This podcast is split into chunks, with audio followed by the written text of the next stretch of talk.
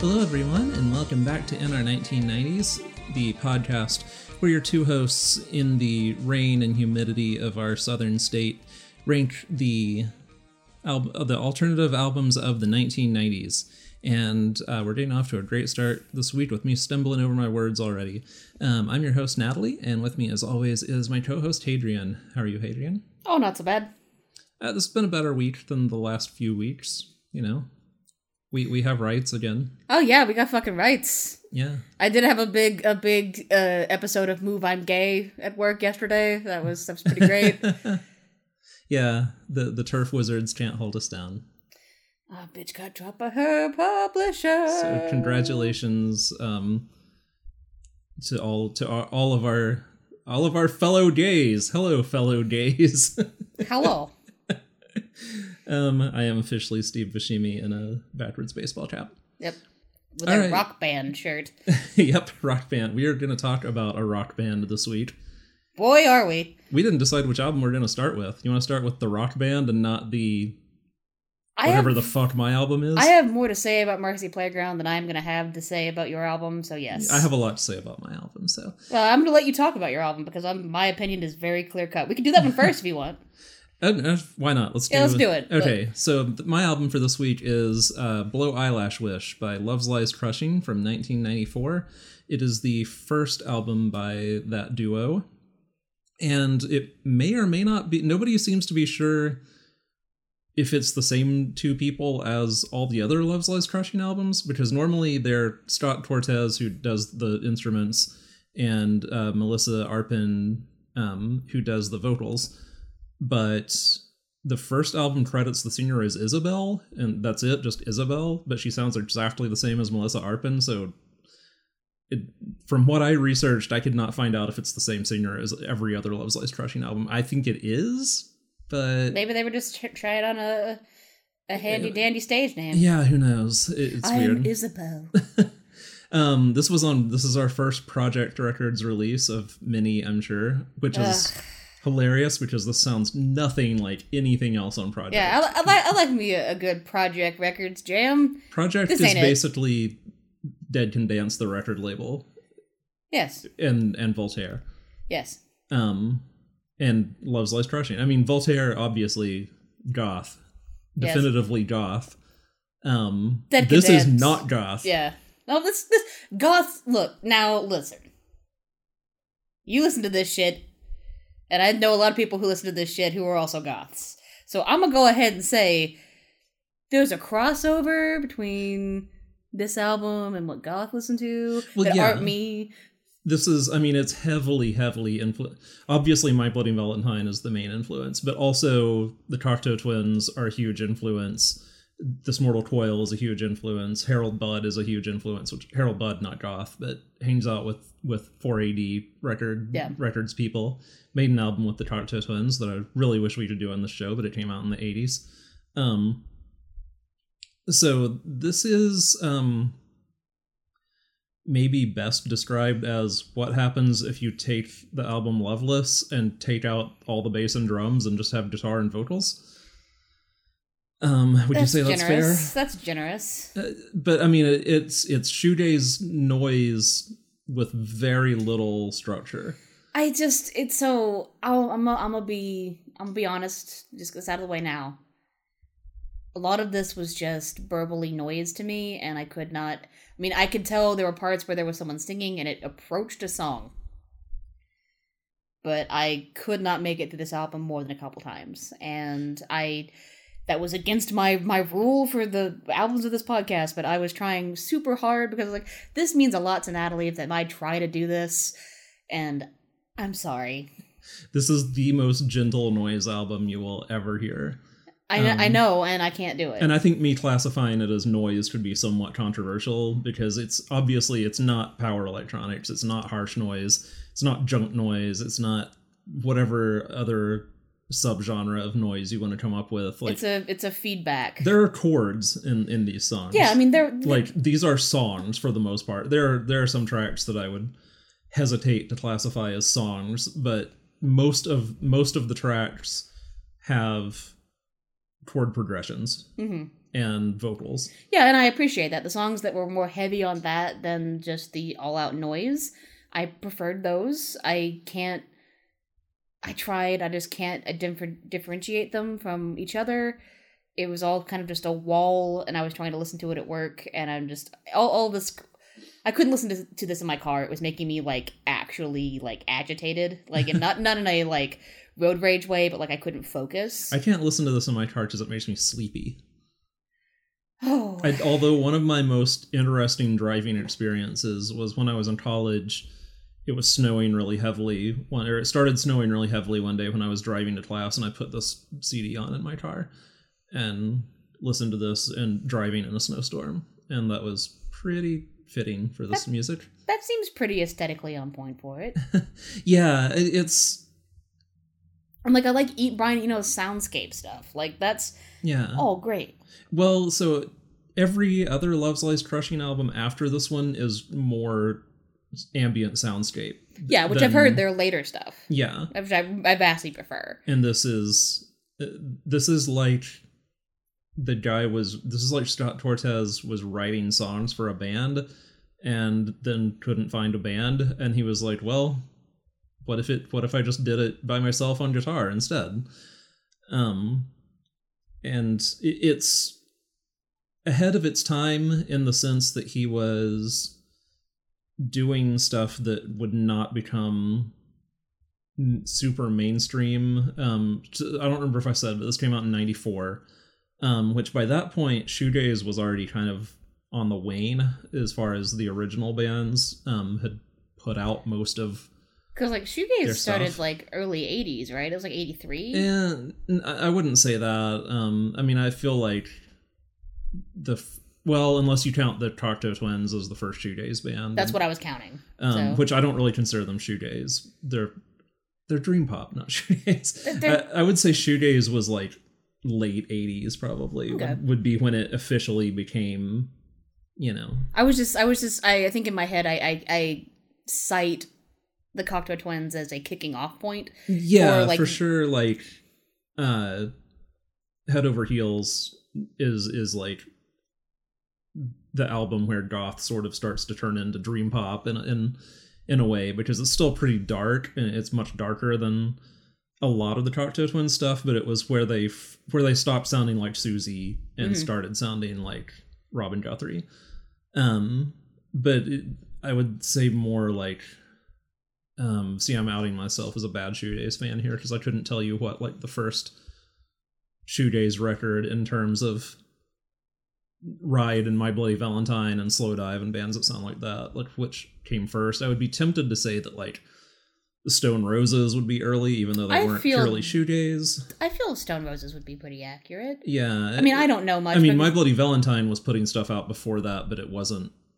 It was more their like weird cramps influenced stuff. Yeah, so this this is why uh, goth in particular is hard to quantify and hard to like give you a firm timeline of what goth is because it was a lot of post punk. We can say that it's like Susan the Yeah. Banshees and the Cure were both just like nah punk, but we're not gonna do that. Yeah, And then so that was definitively post punk. and I, I would say the birthday party is a Mm-hmm. pretty good, like Siouxsie and the birthday party and the Cure Bauhaus. Anyway, Yeah. this isn't. This, But but, but the, reason I'm, the reason I bring this up is that like I feel that like shoegaze and noise and all of this kind of descended from the same landscape of people wanting to just be outside of the realm of what is a, uh, appropriate, predictable, and what you're hearing on the radio. And so like this all falls. So them being on project doesn't affect. I think is a part of that because they were in the same realm, and that's why goth is such a, a broad term and people think it's like always like we're the dark romantics, but it's goth is pretty varied. I, I feel bad that I don't like this album as much. yeah it, it's um so it's it's extremely like to the extent that it's noise it's noise because it's very heavily distorted but more than distortion he's using reverb yes. uh, this this sounds like it's run through multiple reverb effects I it, so I had I used to have a you know, as a guitarist, I used to buy guitar magazines, and I bought this one that had where they had gotten a bunch of different guitarists from different styles to tell exactly what was in their guitar rig. And Scott Cortez was actually I don't know how this guitar magazine knew who the fuck Scott Cortez Scott Tor- Cortez was, but he was one of the people whose guitar rig they featured. Hmm. And it was like not very much stuff. Like that Alesis unit that I have is like that was like the center of his his setup Wow. and then he ran various distortion pedals and and delays into that.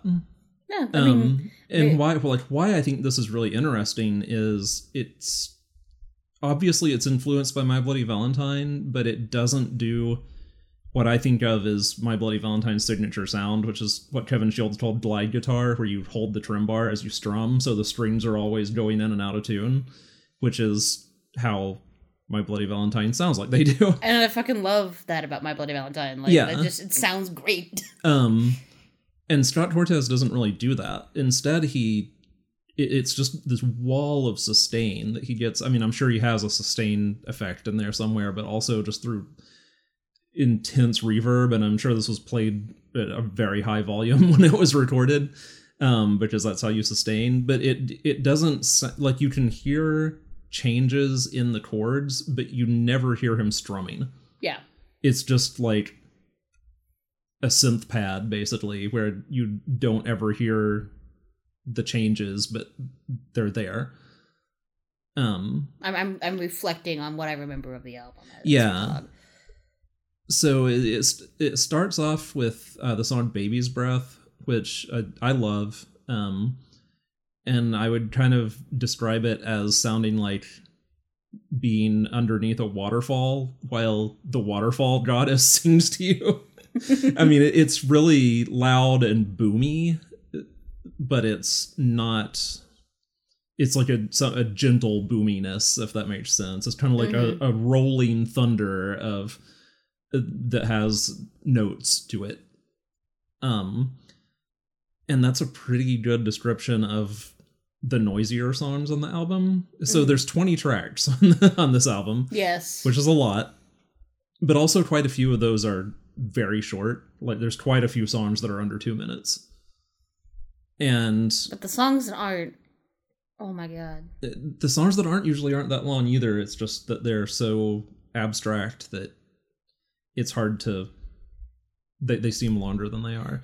Yeah. but the the shorter songs tend to be the ones that have different textures. Um like there's a few tracks that sound that are like 15 to 30 seconds long that sound like a toy piano run through a bunch of effects.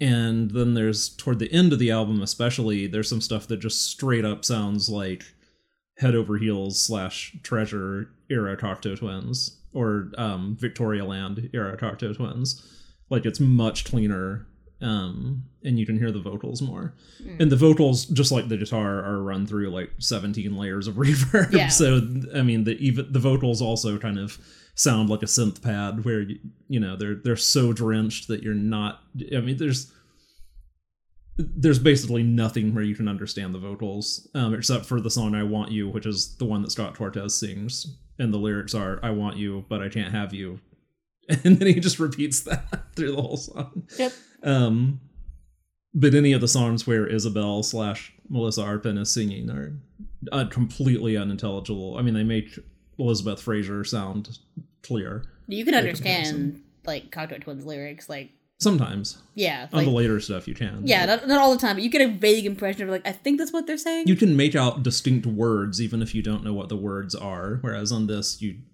she could. I, I don't even know that she's singing words. She could just be going ah ah ah ah, ah through the whole through the whole album. yeah, Um, because a lot of times when people are doing that, it's more just like V. That's not like you're just singing letters. Yeah yeah um she could very well be doing that too um so i the, the what stands out to me about this and and makes it like elevates it above other stuff that was heavily my bloody valentine and Cocteau twins influenced in the 90s is just that it's it's more experimental um I'll give it that. like I, I really liked the toy piano sounding stuff. It it has a it's like almost like punk rock Harold Budd because it's kind of like dirty and harsh and abrasive, but also like wispy at the same time. Like it's really hard to describe. Um, and I think that's that's like a cool way to mix up that sort of modern classical abstraction thing that Harold Budd does. Um, there are times when I don't think that works super well. Like some of the textures, like the one I'm specifically thinking of is the song Dizzy, which is my least favorite song on the album. It has the like guitar line that's like da da da da da. I, I'm messing it up there, but um, it's it's got this really harsh distor- distortion and like a really heavy like room reverb on it that Yes, is can- like really metallic and and clangy and like I think that sounds terrible. It, yes. Um, but that's like the only song in the album I don't like. I wish I had more to say. I'm so sorry. no, I don't. it's, I understand. I mean, I've sat here and talked for 15 minutes about it mostly by myself because it's like, I think this is like, don't get me wrong, this is not like a top five for me. No, Um, I'm, I'm, but the thing is, I'm trying to be respectful of not being able. So there's a thing where I can say like, so with the whole album, I talked out my ass about it, but I didn't like how it sounded because I felt it was just amateurish and bad. And this isn't amateurish, but it is not something that I resonate with. It's not something that I can be objective about. It's not something I can and and I feel when you can't be objective about something, you're honest about it. yeah, You're just like, I cannot give you a good appraisal of this. I will do my my damnedest to be fair, but I'm pretty much going off of your expertise on this subject because I I know that I don't have it. I like I listened to the Cocteau Twins, I listened to My Bloody Valentine, but to no depth that's similar to yours, and I just had to agree that this wasn't for me. But it, but I don't think it. But I think even from my somewhat plebeian experience with noise and even this introduction intro, introduction to noise that I can say that it's not bad. I certainly prefer it to things that are made with power tools. But, yeah, like, it's, yeah, it's it- a it's- much easier listen than than even you know Merzbow or CCCC. And I found some Merzbow I can I can zone out to because he has a very warm sound to some of his music. yeah, Uh, this doesn't. This isn't very warm. It is very reverby, but not a warm reverb. It's a very it's cavernous. yes. It's cavernous and it, and it's inherently cold feeling. And so I, I do get. I do understand in a limited aspect why people like music that sounds like this because it is focusing your extens- your sensory experiences on what what the music can invoke, which is a, a higher level of listening to music. It's the same reason people listen to classical music. Same reason people listen to dissonant classical music. You want something that invokes a sensation beyond just an emotion. You want to feel a place, you want to feel the texture in the music. And I get that. And I just don't resonate with this. But I can appreciate that other people do. Yeah, and and that's fair. I mean, I I also think that like most of Love's Lies Crushing's other work is a lot better than this. Oh, I've heard their later stuff. I had never Um, heard this album. Yeah, uh, and the the more ambient stuff, it- it's, I mean, it's more professional in a way. It's also more interesting that he was still doing it basically with just a guitar because it does not sound like a guitar anymore. Um, whereas this album, there's no doubt that that I mean, there are the few piano tracks, but which even that, honestly, like I would not be surprised if that were a guitar. That hmm You could Um, make a guitar sound like a piano. yeah, I mean, I did a, a recording that I've never put out anywhere when I was a teenager. That I was trying to make it sound like the magnetic fields, but I used like a ring modulator on the guitar and actually managed to like get it to be sort of like a clangy auto tune piano. And like when I listened back to it after I recorded it, I was like, shit, that actually sounds like a piano. So like those tracks, I, I think they're piano or keyboard, but they they could be guitar also. Yeah. Um. Also, this was recorded on a four track, Four track tape recorder. me. which is, I mean, I think it sounds way good for that. I, I assume the when you want something to sound fuzzy and distorted, you want it to be on the cheapest thing you can find. Yeah, I mean, also, I'm guessing it was probably recorded on a Tascam four track because those had a pitch knob on them, so you can just slow the tape down. Um, I'm talking into a Tascam mic right now. which a lot of uh, ambient musicians now actually use that Tascam four track that I recorded on when I was a teenager as um, as an instrument. They just run the sound through it, and because they can tweak the pitch knob on it. Um, Yeah. and it's like it's a really cool effect. I did some of that back in the day when I had one of those, or I borrowed one for an extended period of time. Let's say. Um, but yeah, so it's a lot of this sound like what I I love the way this album sounds, but also it's like you put 20 tracks on an album, you're going to have a lot of misses. And even though I like all of them, a lot of these songs are just kind of end. There's almost no build up or like sense of the song going somewhere. It's kind of like a lot of them just kind of sound like an idea that that never got fleshed out. And so that's like what holds this one back for me and why I think the others are better because as he got even more abstract than this, the songs kind of like you you didn't notice as much of a song just kind of like stopped all of a sudden and another one started, which happens a few times on this album. It's just like, oh, I guess that guess that one's over now. Um so yeah, uh, that's I mean, that's that's about what I have to say about it, I guess. Oh yeah, also the song "Your Eyes Immaculate." They actually released that one as a single, which Is that a single? yeah, That's Um, that that takes balls. that, yeah, that's very ballsy. Uh, that's like up there with My Bloody Valentine putting out "To Hear Knows When" as a single. okay, but like to hear knows when is good. It- this album sounds so much like "To Hear Knows When," which is my favorite My Bloody Valentine song. Probably my favorite song of all time, but um, That's the one that they do at the end of their head. shows, right? No, this you made me realize. Ah. To hear knows when is like you'd know it if you heard it. It's like the one where you can barely tell there's drums. So uh, a couple years ago, we went to a My Bloody Valentine uh, concert, and I had never seen them live, and I didn't have a huge knowledge of them.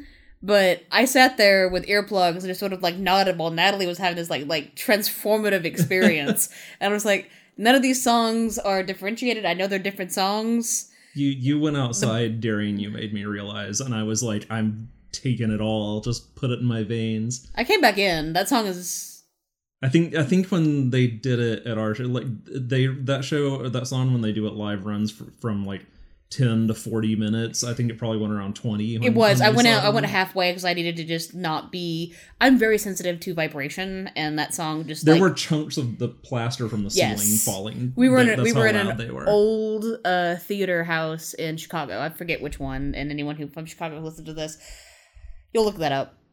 But or, or you were there. oh, you were there, yeah. But uh, it was it was beautiful and it was amazing. But I was just like, this is too much, and they thought I was on drugs because I just had too much sound hit me, and so they made everyone who was sitting on the floor stand up.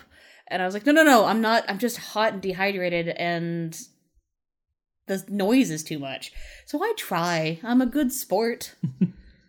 Yeah. Um. I don't know how the fuck we're gonna rank this one. Well, I know where I would put it.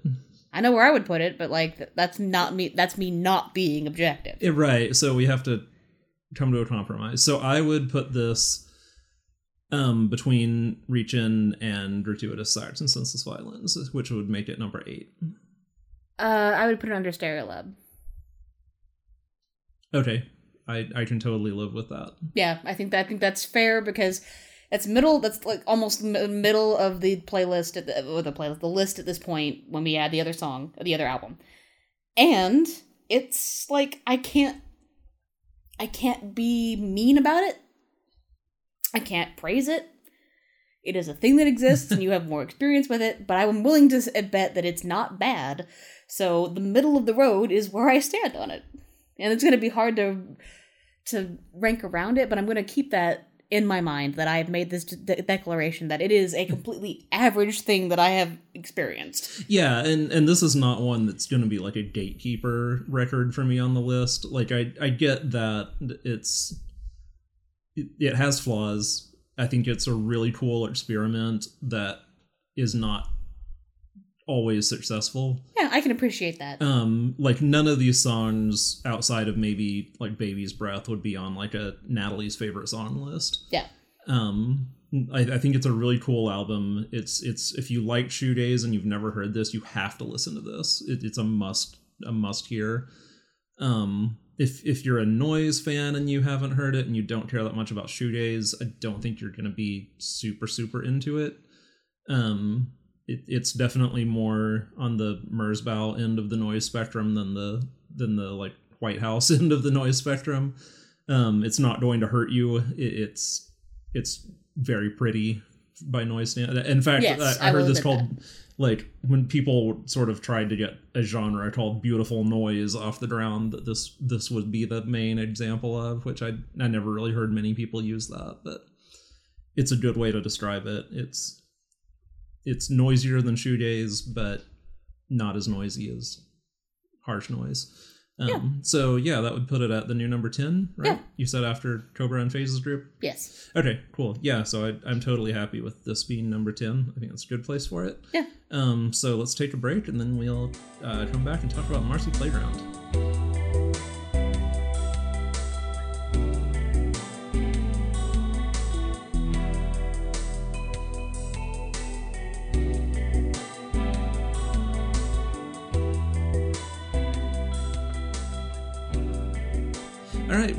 And our second album for this week is Marcy Playground by Marcy Playground from 1997, and I will turn it over to Hadrian since this is his choice this week. Yeah, this album slaps. Uh, so Actually, let me say one thing up front, and then then I'll let you go off. Um, so this is the least Hadrian record I've ever heard, and I can't believe you like it as much as you do.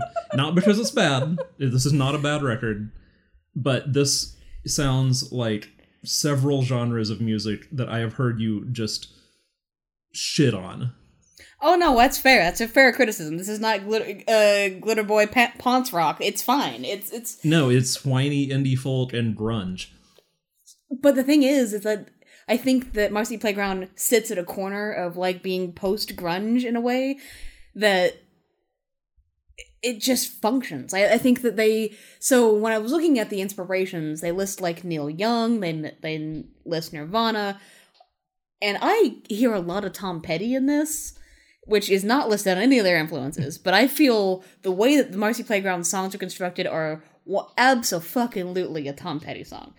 And if you just change the way the instrumentation is, make it a little bit faster, it would be a Tom Petty song. So, like, I'm cool with that. I love Tom Petty. Thing you probably didn't know about me.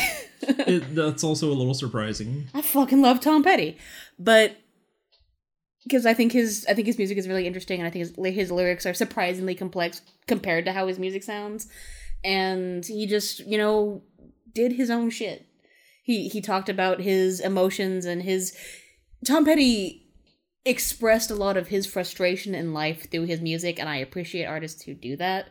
Uh, I don't like Neil Young very much because I think that he caters to a side of like you can just hit a drum and make music, which is evident in his current lineup where people criticize that his musicians can't play their instruments, and he defends them wildly. While I I respect Neil Young's ability to. Like I, I respect Neil Young being able to go going out there and going, yeah, fuck you, I'm gonna do whatever I want. It's like fucking do it, man. You're still sell records. But I also agree that his music sounds somewhat amateurish and unpolished, and it's just entirely him being a liberal, and it's fine. I'm gonna take a hard stance on Neil Young and say that no, it is not fine, and I hate every Neil Young song I've ever listened He's to. It's fine. I don't like Neil Young either, but like I don't hate Neil Young as much as Natalie does. But there's some Neil Young in this. But the reason that I, I liken Marcy Playground to Tom Petty is that Mar- this this album, like the Primitive Radio Gods album we listened to earlier in the show, was recorded initially long before this album ever came out. Oh god, this was ninety seven. Yeah, Yes, so this was recorded I think in like ninety four originally. that would make a lot of sense. but not not this version of this album. So this album was re-recorded. Uh, the song Sherry Fraser on this was added to that original lineup, and Sherry Fraser was the person who helped him record. Oh God, his name is like something Woz- Wozniak, and I can't remember his full name. is it Joe? John. John. Okay, so John Wozniak. Yeah, so John Wozniak. So he recorded this album before he formed the band. And then they repurposed it. And I think they did this more effectively than that Primitive Radio Gods album because these songs are not bad. Oh, it's it's much better than that album. Yeah. Of course it is.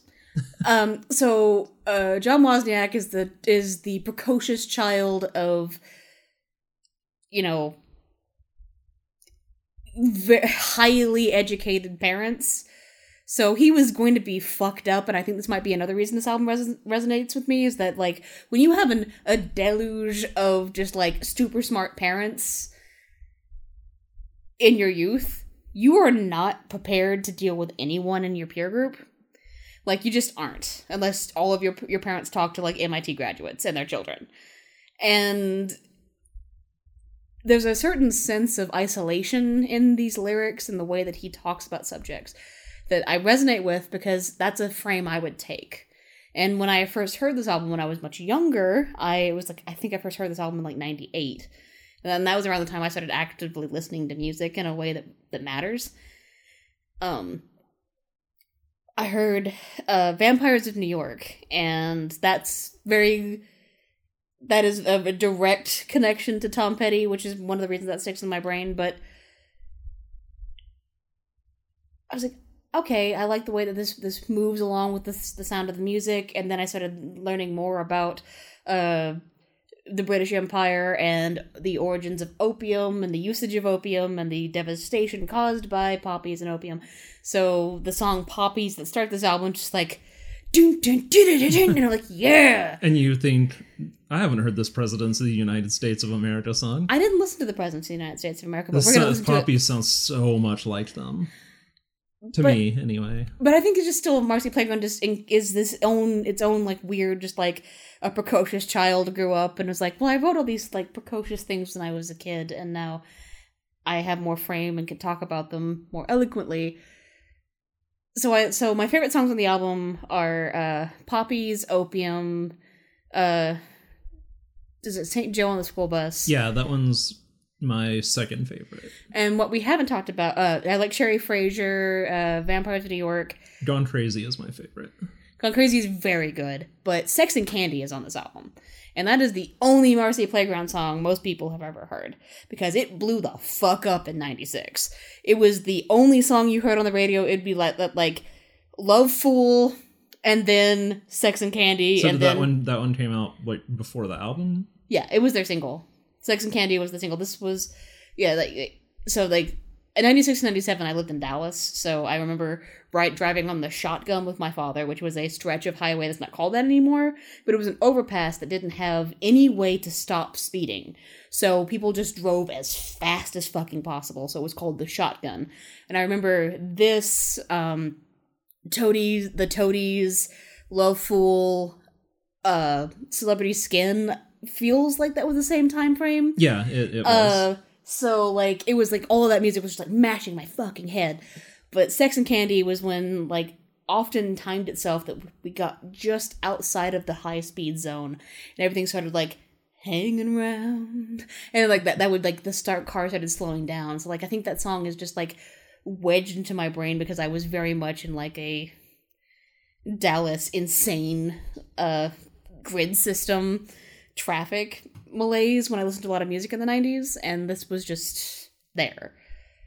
I like Sex and Candy. It lyrically, it's not very strong. It's probably the lyrically the, le- the Lyrically, least- it's the reason I don't like that song. If it had like those are some Brian Molko level embarrassingly bad lyrics. and they are better than probably any placebo song. But Uh, now there there's placebo stuff that's uh, but that song, song, to say goodbye is better than Sex okay. and. There's at least one placebo song that's better than better lyrics than that. yeah, this this album just it is it is not composed in a way that functions in a high level compared to some other albums we've listed on our on our we've listened to so far on this show. But it is someone who knows how to write music, putting forth early product. So yeah, it, I, I'm not impressed by the songwriting at all on it. Like it's it's not bad, like I said. But I like poppies. You, you, you listen to poppies. Yeah, Poppies is. I mean, it's a okay rock song. It, like I don't think anything on here. It's a is history special. lesson in a rock song. Yeah, which is something that you would find more in metal It's it's probably and prog the rock than you would best find. song lyrically on the album. I- I, I fucking love Saint Joe. It's like Saint Joe, you said your dad was gay. He said your mom she's a whore. while he plays the riff from "Come as You Are" by Nirvana, note for note, and I can't believe they didn't get sued. It's Like not. down to using listened the these- same chorus pedal that Kurt Cobain used on that song. I think I think it's a better song than "Come as You Are." I I don't, but I you don't know like I still I still love Nirvana. So I'm not a big fan of Nirvana, but I think that's the thing where I'm gonna like. I think things like Marcy Playground are functionally better, because just because it came from a different place, and you can feel a lot of Kurt Cobain's pain in his music, and that's great, and that's a thing I think a lot of people resonate with. That's not relevant to this conversation right now. I think it might be because I think that uh, the Shadow of Seattle is probably inspired by Kurt Cobain's suicide. Mm, because I mean, I don't think any of the lyrics on this album are very good. Uh, not necessarily like the subject matter is bad, but they're just very, they're just that very vague. Like I'm gonna knock the lyrics out in one pass and not go back to them. I feel. I feel. Uh, and that got- one, it feel like there's something about like being on the front lines of the war of art that that just struck me as like that between that and the title, I was like, this is probably about you know everybody getting famous and wanting to die and being a heroin addict. Mhm. See also poppies and opium. Yes, he, I mean, I think there is a lot of that, and so uh, Marcy Playground, at least uh, John Wozniak, is originally from uh, Minne- Minneapolis. Minneapolis. I can't say that city's name, so bear with me. And Marcy Playground is the playground of an elementary school that he went to. So it was like the it was like the original title of the band. The name of the band was much longer it was like blah blah blah Marcy's Playground, and then just Marcy Playground became the actual name of the band. And it was it was very much like the Knights of the Oingo Boingo situation. It was like, nah, you better just shorten it. And there's I think there's there's a, a lot of like inner city malaise in the way that this is written. And that speaks to the same environment. And it's clearly inspired by nirvana. It's clearly inspired by all of grunge but it transcends past it because there was just i think he's a little too good at writing some things. Like you, the lyrics here aren't great but i think their later work is much better. And there was already a foundation of him transcending what this album sounds like. But overall it was one of those things that i enjoyed listening to when i was younger and i think it works as a, a it works together and it was one of the first albums that i just started listening to all the way through because i liked to be like i liked going from poppies to opium and that felt like i had listened to an album even though there were more songs after that. So i don't know. I i i get i get i get everything you say about this. I just think that it stands out, and Mar- and Sex and Candy is completely different than everything else that they ever released.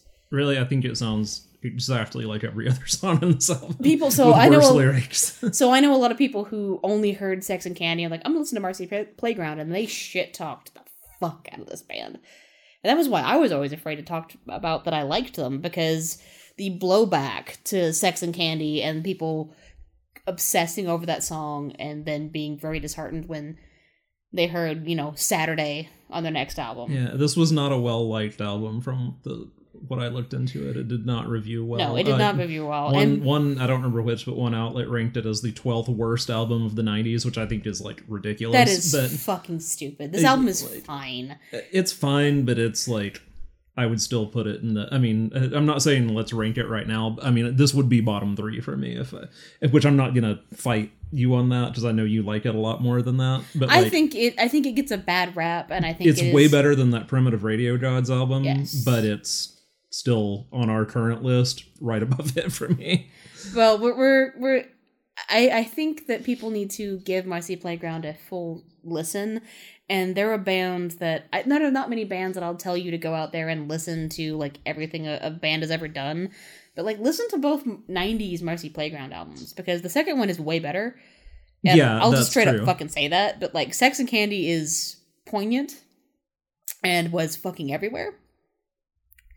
I don't know what what did that single rank. I didn't look that up. I didn't either. Um, I mean, I know it was it was played enough that even I heard it, and I didn't listen to the radio at that time. If, if, if it was not number one, it was very close because it just was everywhere.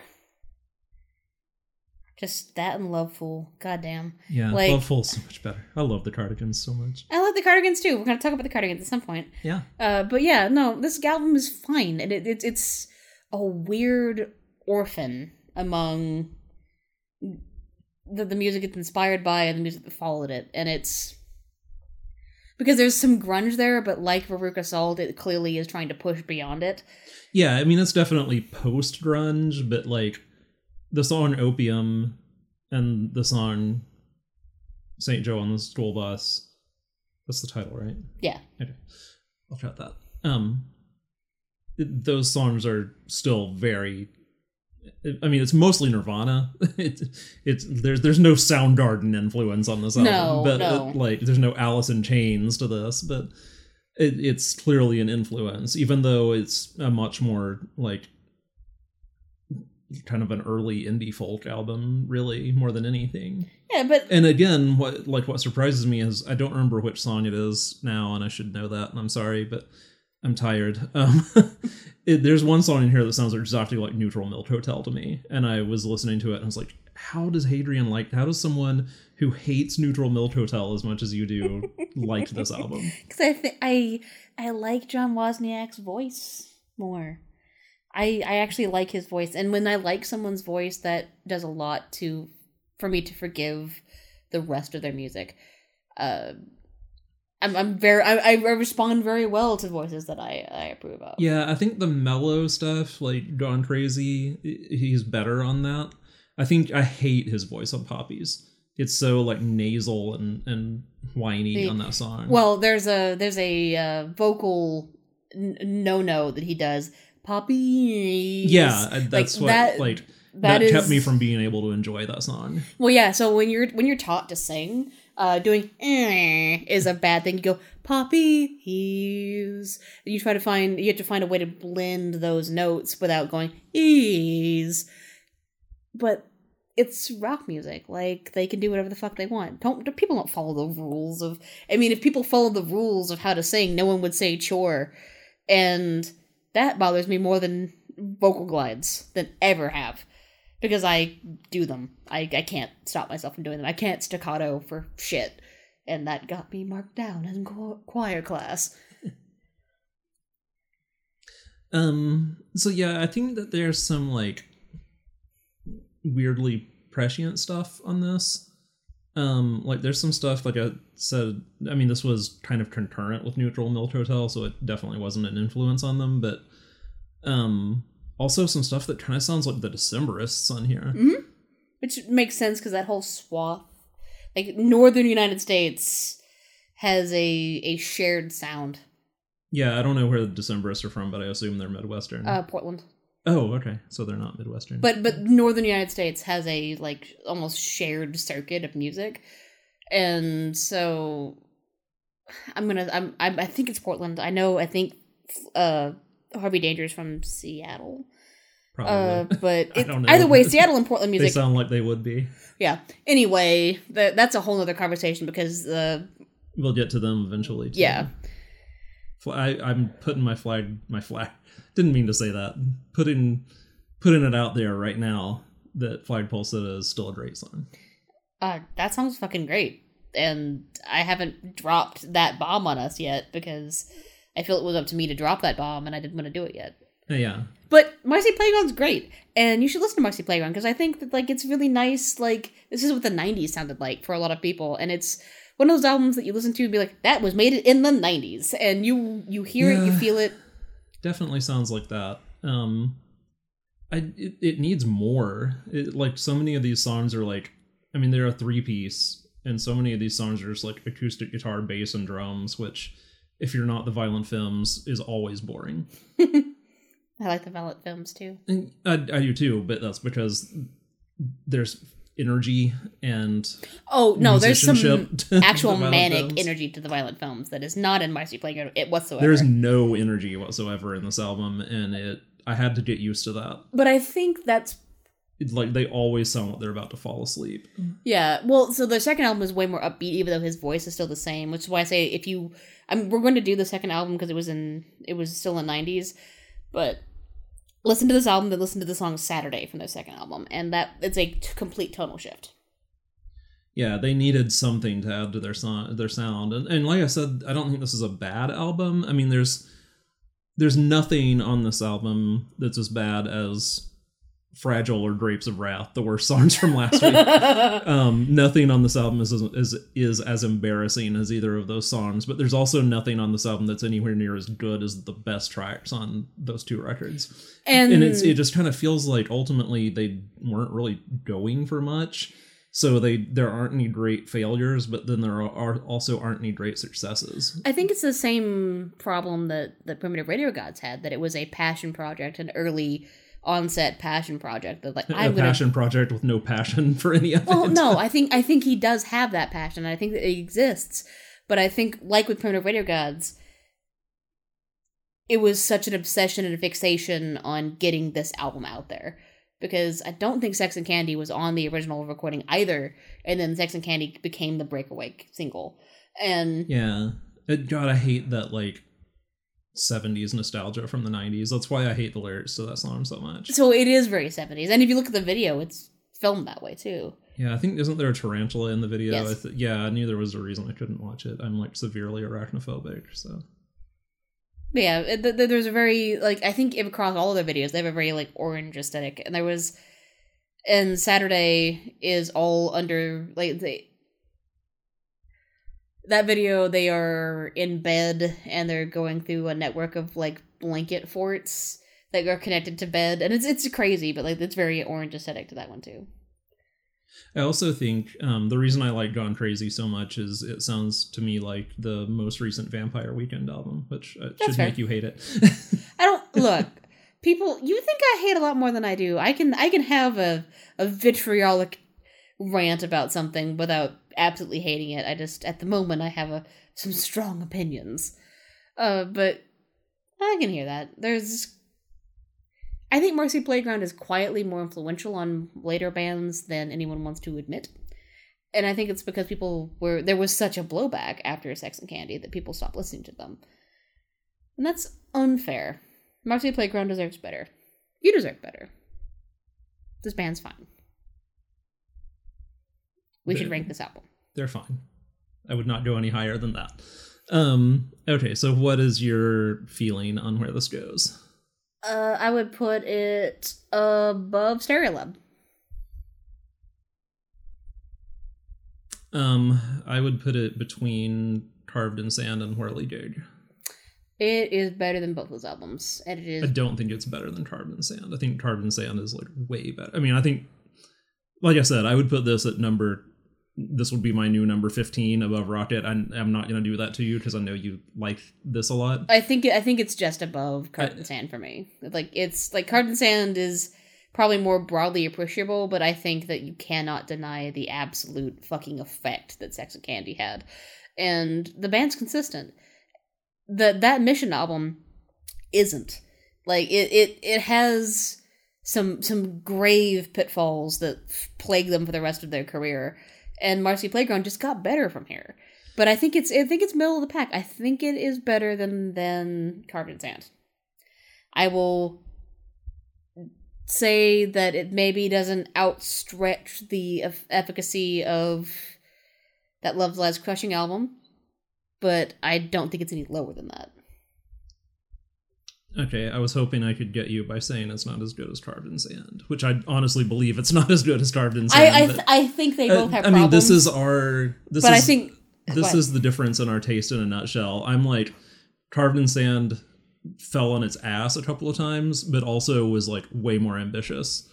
And I don't feel like this album has any ambition whatsoever. And so therefore it's like everything on it is fine. There's nothing terrible, but there's also nothing great. Grapes of Wrath is really bad. Grapes of Wrath is a terrible, terrible song.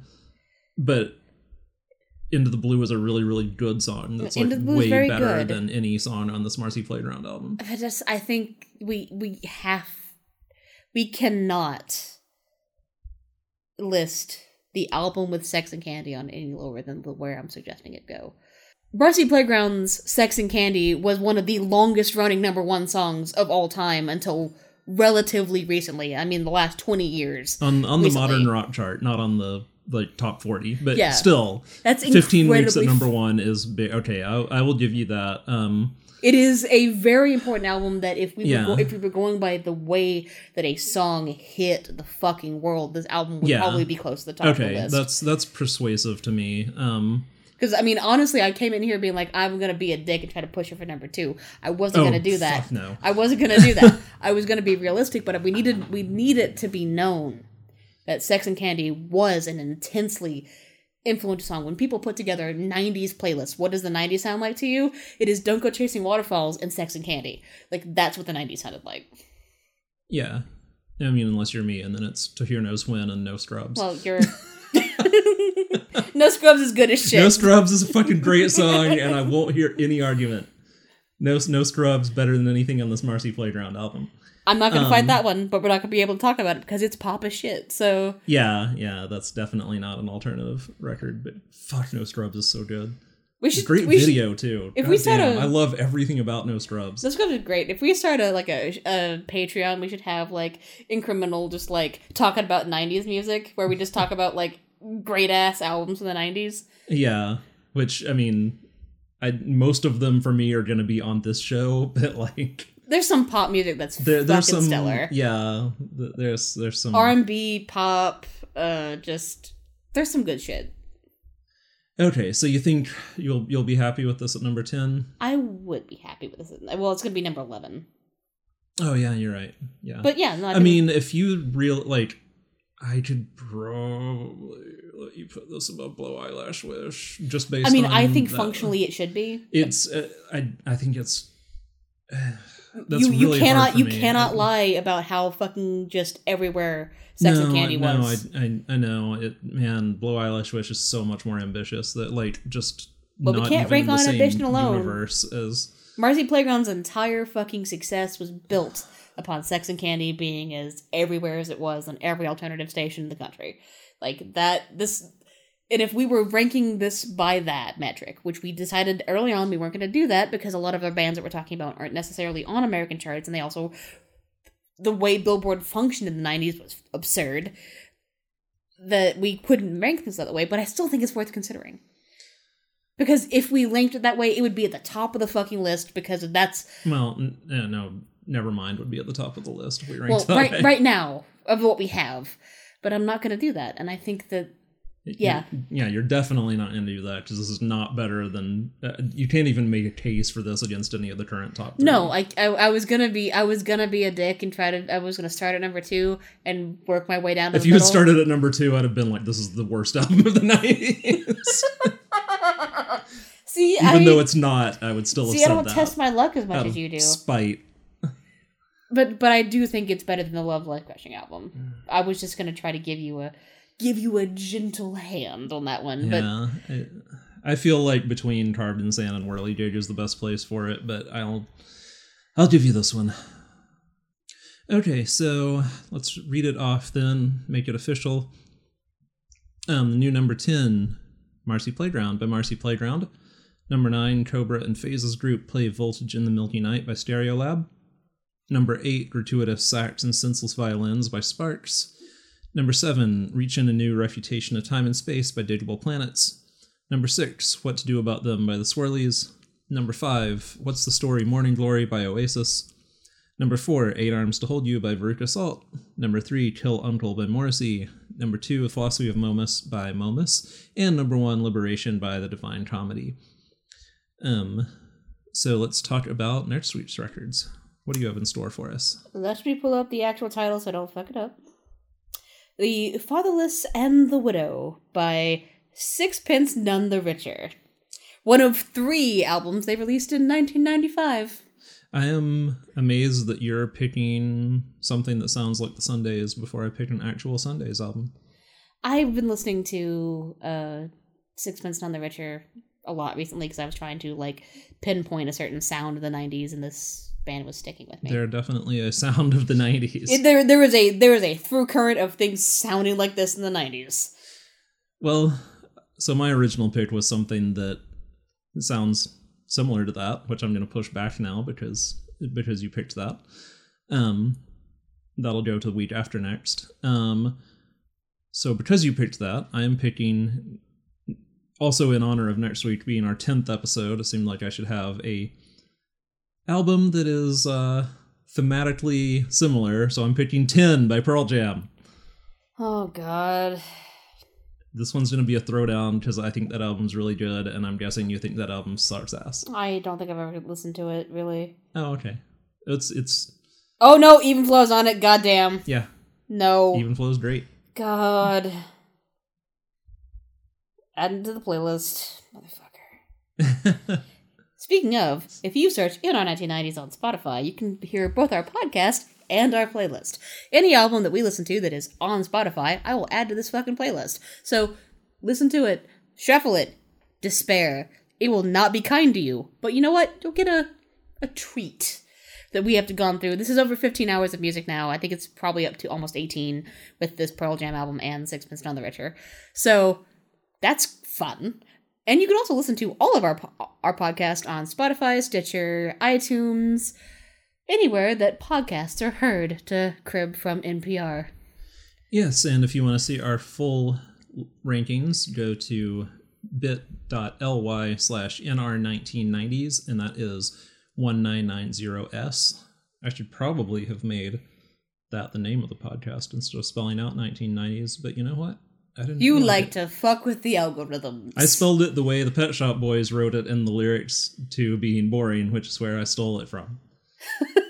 I still haven't done a Pet Shop Boys album. No, because that would be the first Pet Shop Boys album I would want to do, and I haven't wanted to have a fight with you about dethroning Divine Comedy from number one yet. I don't think it's that high. Ooh, that's a bad miss. we'll we'll get there eventually. Um. So yeah, so next week, Sixpence None the Richer and Pearl Jam. Which, uh, to point out, most people know Sixpence None the Richer and their self-titled album is not their first album. No, I mean they were one of those bands that was like on the Christian rock circuit forever Mhm. before they put out their pop crossover, right? Yeah. So, So, first, uh, also you're you're bringing the first Christian band, Mister Mhm. Satanist.